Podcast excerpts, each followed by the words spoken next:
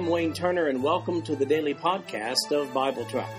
I've developed Bible Track to be both a commentary and a daily Bible reading schedule. These podcasts cover the text and commentary, which may be found at www.bibletrack.org. So, for those who have a busy schedule but do have time to listen to the Bible being read, this podcast is for you.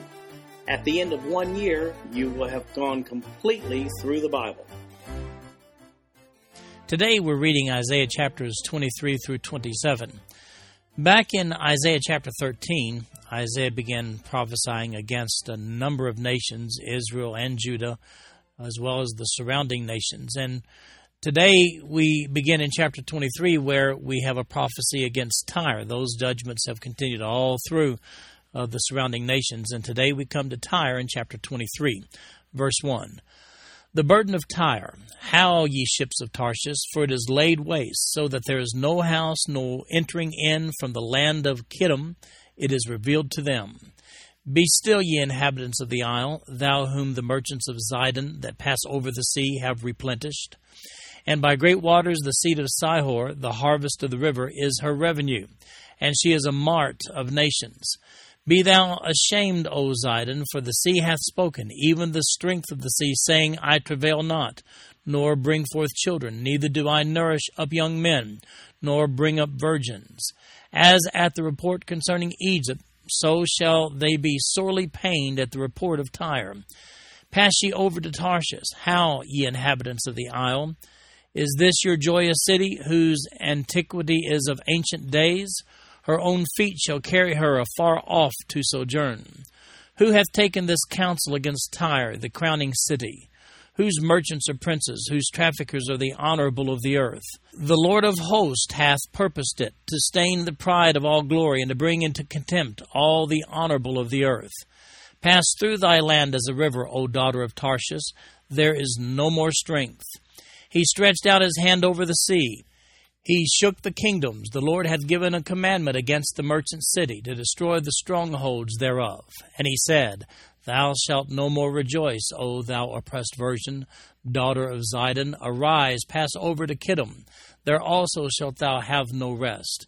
Behold the land of the Chaldeans. This people was not, till the Assyrian founded it for them that dwell in the wilderness. They set up the towers thereof, they raised up the palaces thereof, and he brought it to ruin. Howl, ye ships of Tarshish, for your strength is laid waste. And it shall come to pass in that day that Tyre shall be forgotten seventy years, according to the days of one king. After the end of seventy years shall Tyre sing as an harlot. Take an harp, go about the city, thou harlot hast been forgotten. Make sweet melodies, sing many songs, that thou mayest be remembered. And it shall come to pass after the end of seventy years that the Lord will visit Tyre, and she shall turn to her hire, and shall commit fornication with all the kingdoms of the world upon the face of the earth. And her merchandise and her hire shall be holiness to the Lord. It shall not be treasured nor laid up, for her merchandise shall be for them that dwell before the Lord to eat sufficiently and for durable clothing. Now, Tyre is located on the coast of the Mediterranean Sea, just beyond the northern border of modern day Israel. Tyre was a trade city, perhaps even the mother of all trade cities in their day. Zidon, or Sidon, it's written both ways in the King James Version, that was a sister port city approximately 20 miles up the coast. Tyre's fall is not prophesied here, but rather the interruption of their commerce for a period of 70 years we see that in verses 15 and 17. This interruption could have occurred from around 700 BC to around 630 BC. That's when the Assyrians dominated the land and the local people. It's possible, however, that the 70 years interruption could have coincided with the 70 years of Jewish exile about which Jeremiah prophesied. If so, then this period would have been from 605 BC until 535 BC we really don't have historical validation to know precisely when this prophecy was fulfilled. The harlot metaphor of verses 15 through 18 paints the picture of Tyre as an aging prophet who, at the end of the 70 years, isn't as popular as she once was. Here she's seen singing through the streets, presumably soliciting business since they aren't really lining up at her doors as in the days of old. Then we have a long prophecy against the whole earth. This prophecy goes for three chapters chapters 24, 25, and 26. And so we're going to read all through this without comment until we get to the end of chapter 26. Chapter 24, verse 1. Behold, the Lord maketh the earth empty, and maketh it waste, and turneth it upside down, and scattereth abroad the inhabitants thereof. And it shall be as with the people, so with the priest, as with the servant, so with his master, as with the maid, so with her mistress, as with the buyer, so with the seller, as with the lender, so with the borrower, as with the taker of usury, so with the giver of usury to him. The land shall be utterly emptied and utterly spoiled, for the Lord hath spoken this word. The earth mourneth and fadeth away. The world languisheth and fadeth away. The haughty people of the earth do languish. The earth also is defiled under the inhabitants thereof, because they have transgressed the laws, changed the ordinance, broken the everlasting covenant. Therefore hath the curse devoured the earth, and they that dwell therein are desolate. Therefore the inhabitants of the earth are burned, and few men left. The new wine mourneth, the vine languisheth, all the merry hearted do sigh. The mirth of tabrets ceaseth, the noise of them that rejoice endeth, the joy of the harp ceaseth. They shall not drink wine with a song, strong drink shall be bitter to them that drink it. The city of confusion is broken down, every house is shut up, that no man may come in. There is crying for wine in the streets, all joy is darkened, the mirth of the land is gone. In the city is left desolation, and the gate is smitten with destruction. When thus it shall be in the midst of the land among the people, there shall be as the shaking of an olive tree, and as the gleaning grapes when the vintage is done. They shall lift up their voice. They shall sing for the majesty of the Lord. They shall cry aloud from the sea. Wherefore glorify ye the Lord in the fires, even the name of the Lord God of Israel in the isles of the sea. From the uttermost part of the earth have we heard songs, even glory to the righteous. But I said, My leanness, my leanness, woe unto me! The treacherous dealers have dealt treacherously. Yea, the treacherous dealers have dealt very treacherously. Fear and the pit and the snare are upon thee, O inhabitant of the earth. And it shall come to pass that he who fleeth from the noise of the fear shall fall into the pit, and he that cometh up out of the midst of the pit shall be taken in the snare. For the windows from on high are open, and the foundations of the earth do shake. The earth is utterly broken down, the earth is clean dissolved, the earth is moved exceedingly. The earth shall reel to and fro like a drunkard, and shall be removed like a cottage, and the transgression thereof shall be heavy upon it, and it shall fall, and not rise again. And it shall come to pass in that day that the Lord shall punish the host of the high ones that are on high, and the kings of the earth upon the earth. And they shall be gathered together as prisoners are gathered in the pit, and shall be shut up in the prison, and after many days shall they be visited. Then the moon shall be confounded, and the sun ashamed, when the Lord of hosts shall reign in Mount Zion and in Jerusalem, and before his ancients gloriously. Chapter 25, verse 1. O Lord, thou art my God, I will exalt thee, I will praise thy name, for thou hast done wonderful things. Thy counsels of old are faithfulness and truth. For thou hast made of a city an heap, of a defenced city a ruin, a palace of strangers to be no city. It shall never be built.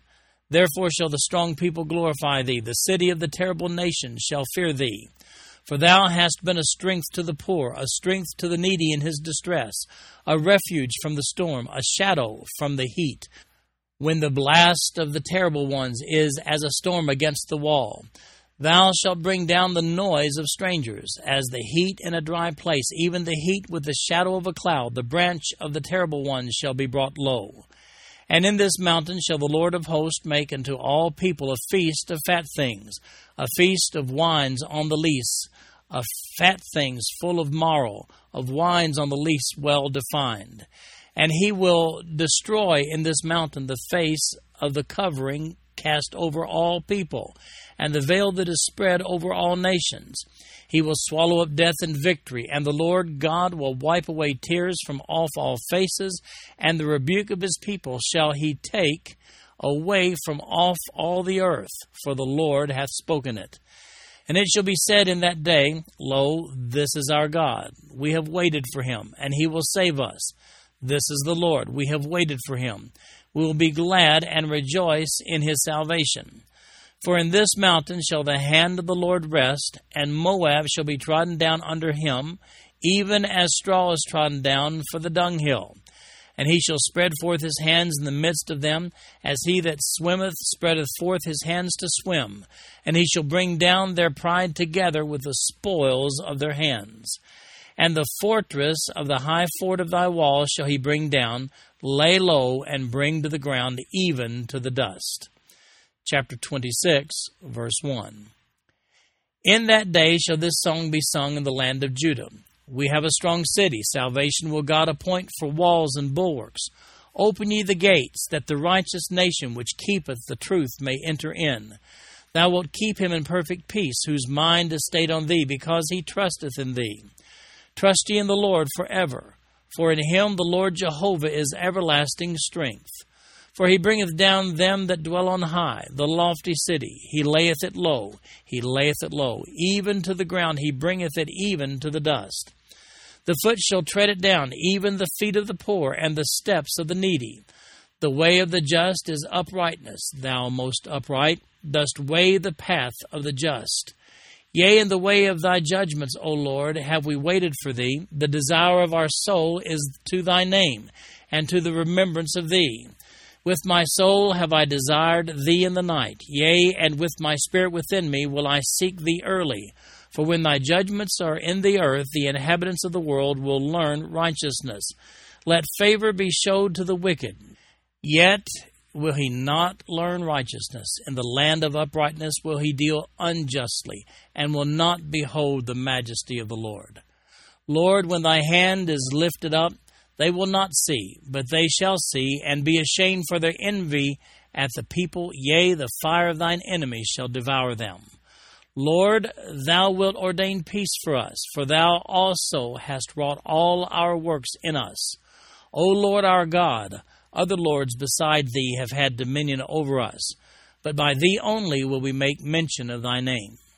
They are dead, they shall not live. They are deceased, they shall not rise. Therefore hast thou visited and destroyed them, and made all their memory to perish.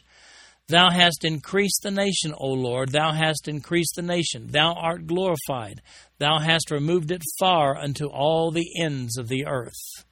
O Lord, in trouble have they visited thee. They poured out a prayer when thy chastening was upon them like as a woman with child that draweth near the time of her delivery is in pain, and crieth out in her pangs, so have we been in thy sight, O Lord. We have been with child, we have been in pain, we have, as it were, brought forth wind. We have not wrought any deliverance in the earth, neither have the inhabitants of the world fallen. Thy dead men shall live, together with my dead body shall they arise. Awake and sing, ye that dwell in dust, for thy dew is as the dew of herbs, and the earth shall cast out the dead. Come, my people, enter thou into thy chambers, and shut thy doors about thee. Hide thyself, as it were, for a little moment, until the indignation be overpast.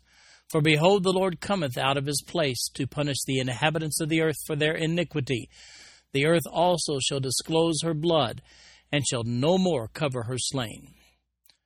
We just read three chapters, doom and gloom chapters. Now, these three chapters deal with the whole earth. All references to earth, by the way, and land, earth and land, are translated from the exact same Hebrew word. That word is eretz. Sometimes the word's translated earth, and sometimes it's translated land in the Old Testament. It's important to recognize that when it's translated land in this passage, it's still a reference to the whole earth. Another Hebrew word, tebel, is used four times in chapters 24 through 27. That's in chapter 24, verse 4, and then in chapter 26, verses 9 and 18, and then in chapter 27, verse 6.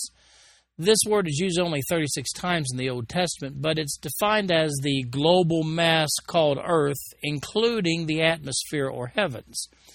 There can be no question that Isaiah's prophecy in chapters 24 through 26 here speaks of a worldwide phenomenon of God's judgment. Only one historical prophetical period actually uh, fills the specifications here, and that's the yet future period that we refer to as the tribulation period, which leads up to the millennium. I mean, it's never happened before, and prophetically, we don't have a time when it will happen in the future except for the tribulation period. And we have another clue that it's uh, the yet future tribulation period, and that's the fact that Paul uses Isaiah 25, verse 8, over in 1 Corinthians 15 54. And over there, he's describing this period, uh, and it's the period of the tribulation. And that kind of seals the deal on which period is being specified here. It's the tribulation. Now, notice the universal effect of the events of this prophecy. In 24, verse 3, it says, The land shall be utterly emptied and utterly spoiled, for the Lord hath spoken this word. And in verse 6 of 24, Therefore hath the curse devoured the earth, and they that dwell therein are desolate. Therefore the inhabitants of the earth are burned, and few men left. In verse 19 of chapter 24, the earth is utterly broken down, the earth is clean dissolved, the earth is moved exceedingly. And then in verse 24 21, and it shall come to pass in that day that the Lord shall punish the host of the high ones that are on high, and the kings of the earth upon the earth. And verse 23 Then the moon shall be confounded, and the sun ashamed, when the Lord of hosts shall reign in Mount Zion and in Jerusalem, and before his ancients gloriously. And then chapter 25, verse 7 says, And he will destroy in this mountain the face of the covering cast over all people, and the veil that is spread over all nations. And then chapter 25, verse 8, He will swallow up death in victory, and the Lord God will wipe away tears from off all faces and the rebuke of his people shall he take away from of all the earth, for the Lord hath spoken it. Now, by the way, this is the verse that Paul quotes in 1 Corinthians 15 54. And then finally, Isaiah chapter 26, verse 21. Listen to this one. For behold, the Lord cometh out of his place to punish the inhabitants of the earth for their iniquity. The earth also shall disclose her blood, and shall no more cover her slain. So all three chapters here, chapters 24, 25, and 26, are yet future to not only Isaiah, but future to us as well. The judgment of chapter 24 over the whole earth is a prophecy concerning the judgment of God on the earth. Compatibility with John's revelation would place this judgment during the tribulation, most likely that last battle that we're always talking about, the Battle of Armageddon, which is seen in Revelation chapter 19, verses 11 through 21. This is the last great battle and judgment on the earth just prior to the beginning of the millennium. In that passage, Revelation 19 11 through 21, uh, all the wicked people of the earth will be destroyed, and only saved people will enter into the millennium. There will be the presence of unsaved people during the millennium, but they will be people who are born during that period, the millennium, that period of 1,000 years. They won't be the people which uh, originally inhabited the earth before the tribulation uh, or before the millennium began and passed into it. It'll be people who are saved during that millennium period. Now, death won't actually be eradicated until the end of the thousand year millennium. Revelation chapter 20, verses 14 and 15, that passage tells us that death and hell were cast into the lake of fire. The new heaven and the new earth are created in Revelation chapter 21, verse 1 the next verse. And that's where we see the New Jerusalem. That's where that comes in. At that point in time, death will have been eradicated. Isaiah chapter 26, verse 1 tells us that a song will be sung at that time. It says, In that day shall this song be sung in the land of Judah. The song of chapter 26 portrays conditions on the earth leading up to and including the yet future millennium. Then in Isaiah chapter 27, we see the redemption of Israel. Verse 1 In that day the Lord with his sore and great and strong sword shall punish Leviathan, the piercing serpent, even Leviathan, that crooked serpent, and he shall slay the dragon that is in the sea. In that day sing ye unto her a vineyard of red wine. I, the Lord, do keep it. I will water it every moment, lest any hurt it. I will keep it night and day. Fury is not in me. Who would set the briars and thorns against me in battle? I would go through them, I would burn them together. Or let him take hold of my strength, that he may make peace with me, and he shall make peace with me. He shall cause them that come of Jacob to take root. Israel shall blossom and bud, and fill the face of the world with fruit. He hath smitten him, as he smote those that smote him, or is he slain according to the slaughter of them that are slain by him? In measure, when it shooteth forth, thou wilt debate with it. He stayeth his rough wind in the day of the east wind. By this therefore shall the iniquity of Jacob be purged. And this is all the fruit to take away his sin, when he maketh all the stones of the altar as chalk stones that are beaten in sunder. The groves and images shall not stand up. Yet the defenced city shall be desolate, and the habitation forsaken and left like a wilderness. There shall the calf feed, and there shall he lie down, and consume the branches thereof. When the boughs thereof are withered, they shall be broken off. The women come and set them on fire. For it is a people of no understanding. Therefore he that made them will not have mercy on them, and he that formed them will show them no favor. And it shall come to pass in that day that the Lord shall beat off from the channel of the river into the stream of Egypt, and ye shall be gathered one by one, O ye children of Israel. And it shall come to pass in that day that the great trumpet shall be blown, and they shall come which were ready to perish in the land of Assyria, and the outcast in the land of Egypt, and shall worship the Lord in the holy mount at Jerusalem. Well, one day Israel will be completely redeemed and vindicated from her enemies. Here Isaiah draws from a well known mythological figure to make his point when he refers to Leviathan. This multi headed monster is used as a reference to the enemies of Israel, motivated by the powers of evil, Satan himself. Chapter 27 speaks of Israel's redemption from this enemy. This total defeat of the enemy doesn't actually take place until the last battle of Armageddon in Revelation chapter 19, verses 11 through 21, just prior to the millennium. We see in verse 13 that Jerusalem will become a central place of worship for all. I suppose we should point out that John portrays Satan as a dragon in his vision found in Revelation chapter 12. It's this very same dragon, Satan, who empowers the beast, we commonly call him the Antichrist, of Revelation chapter 13, verses 1 through 10. And then in Revelation chapter 20, verses 2 and 3, we see that it says, and he laid hold on the dragon, that old serpent, which is the devil and Satan, and bound him a thousand years, and cast him into the bottomless pit, and shut him up, and set a seal upon him, that he should deceive the nations no more till the thousand years should be fulfilled, and after that he must be loosed a little season. So we see that finally in Revelation chapter 20, verse 10, Satan is cast into the lake of fire permanently. Now, it occurs to me that it very well may be that Isaiah is seeing these very prophetic events outlined in John's Revelation. The time frame actually does fit. So, how does it all end? Well, verse 13 says, And it shall come to pass in that day that the great trumpet shall be blown, and they shall come which were ready to perish in the land of Assyria, and the outcast in the land of Egypt, and shall worship the Lord in the holy mountain at Jerusalem. So here's how it all ends the whole world will worship the Lord, who shall reign from Jerusalem. This concludes our podcast for today. I'm Wayne Turner, and if you'd like to read along with our commentary online, go to www.bibletrack.org. Thank you for listening in today.